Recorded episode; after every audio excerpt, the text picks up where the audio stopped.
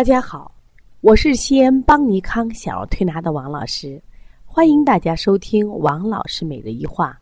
王老师每日一话是西安邦尼康小儿推拿咨询有限公司自二零一六年一月一日向全社会开放的一档公益栏目。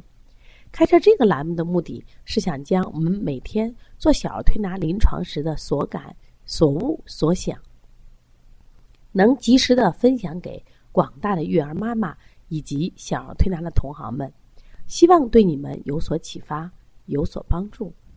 今天我想分享的主题是：孩子久咳不好，考虑小肠经。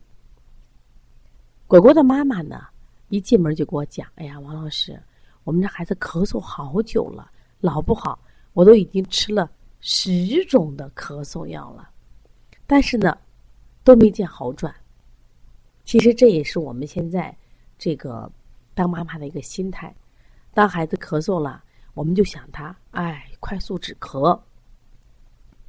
但是如果你不知道这个咳嗽是什么原因引起的，就会出现了你吃了很多咳嗽药没有效果。同样，在我们的小儿推拿同行中也有这样的问题。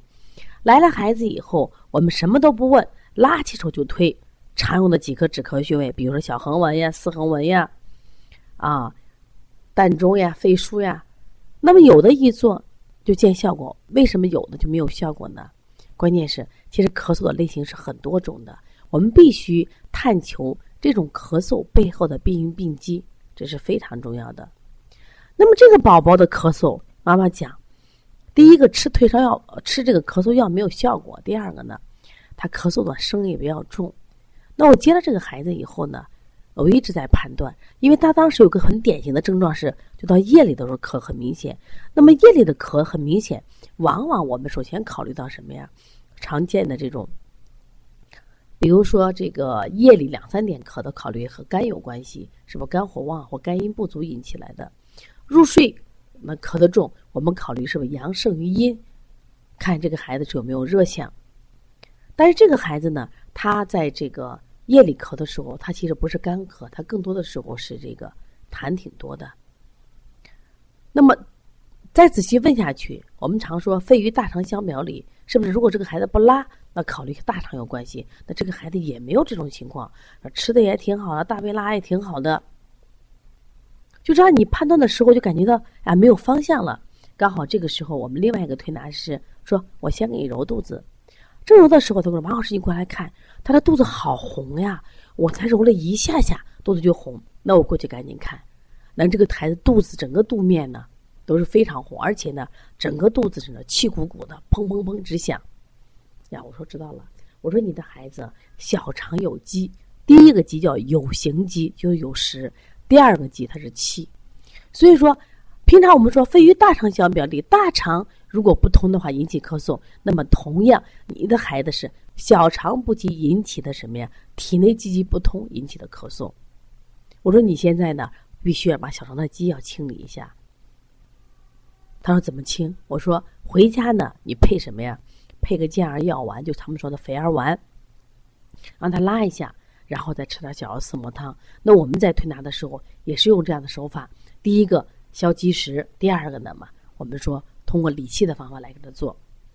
回家呢，妈妈就给他吃了这个健儿药丸，孩子拉了三回。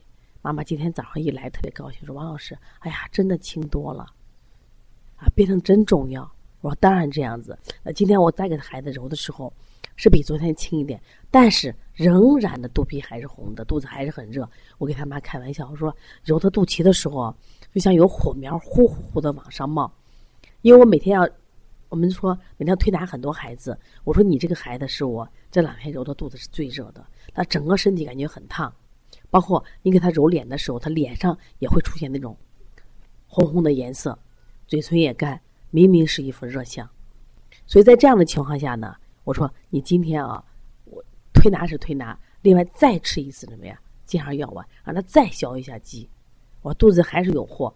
那么这个积是的什么积？小肠积。大家都知道，小肠是五到七米长。我们正常的，比如说食物呀，或者是我们说的大便，都是从肠道中间流动的，食物或者大便，但是往往在我们的肠道壁上，它会有很多的什么呀？就陈旧的这种脏东西。如果在小肠，我们称为小肠的宿食；如果在大便上，我们称为大便的宿便。所以，如果这个不消的话，造成他孩子体内的机制、气质，说引起的什么呀？气机不通引起的咳嗽。我说为什么它还会有痰？是因为什么呀？小肠肌它吸收不好。大家都知道，小肠是人体重吸收的地方，它吸收不好，就可能把一些水谷精微都积在小肠，最后化成什么呀？就陈年老垢。结果这些东西在孩子的身体存着，实际上他什么呀？身体整个就是腹腔呀，腹气不通，所以引起了这种咳嗽。所以说，你看啊，就这我们在辩证的时候，就每天会有各种案例，就你在不得不琢磨。就刚开始我判断这个案例的时候，说夜里咳，那夜里咳首先考虑到入睡前咳，阳不入阴咳，或者他干咳，考虑过敏性咳嗽，或者鼻后滴漏咳，或者问问他吃饭，吃饭以后是不饭后这种胃食管反流咳，这症状都不明显。都不明显，而且这孩子每天大便拉的还很顺畅，啊，胃口好像也很正常，就是你找不着原因。妈妈说我也找不着原因嘛，各种止咳药吃了效果不好，其实它积在哪儿呢？积在小肠了，所以他痛痛快快的拉一场，一场可能还不够。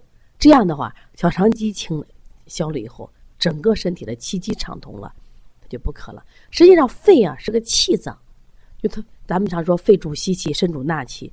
如果说经常其实肺咳嗽，它是气机不顺了，要么宣发不好，要么肃降不好了。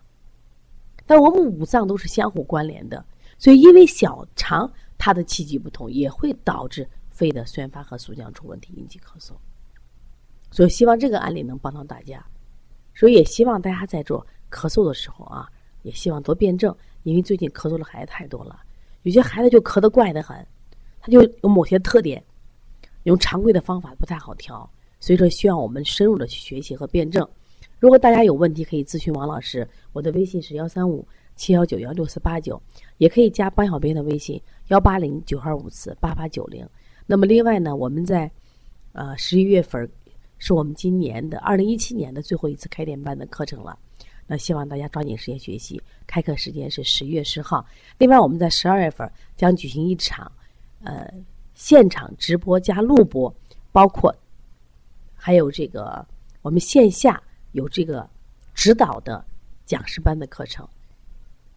小儿推拿的推广需要我们，希望大家参与讲师班的课程，成为一个讲师，把正确的中医育儿理念传播的更远，让我们很多孩子从小得到正确理念的教育和养育，少生病不生病。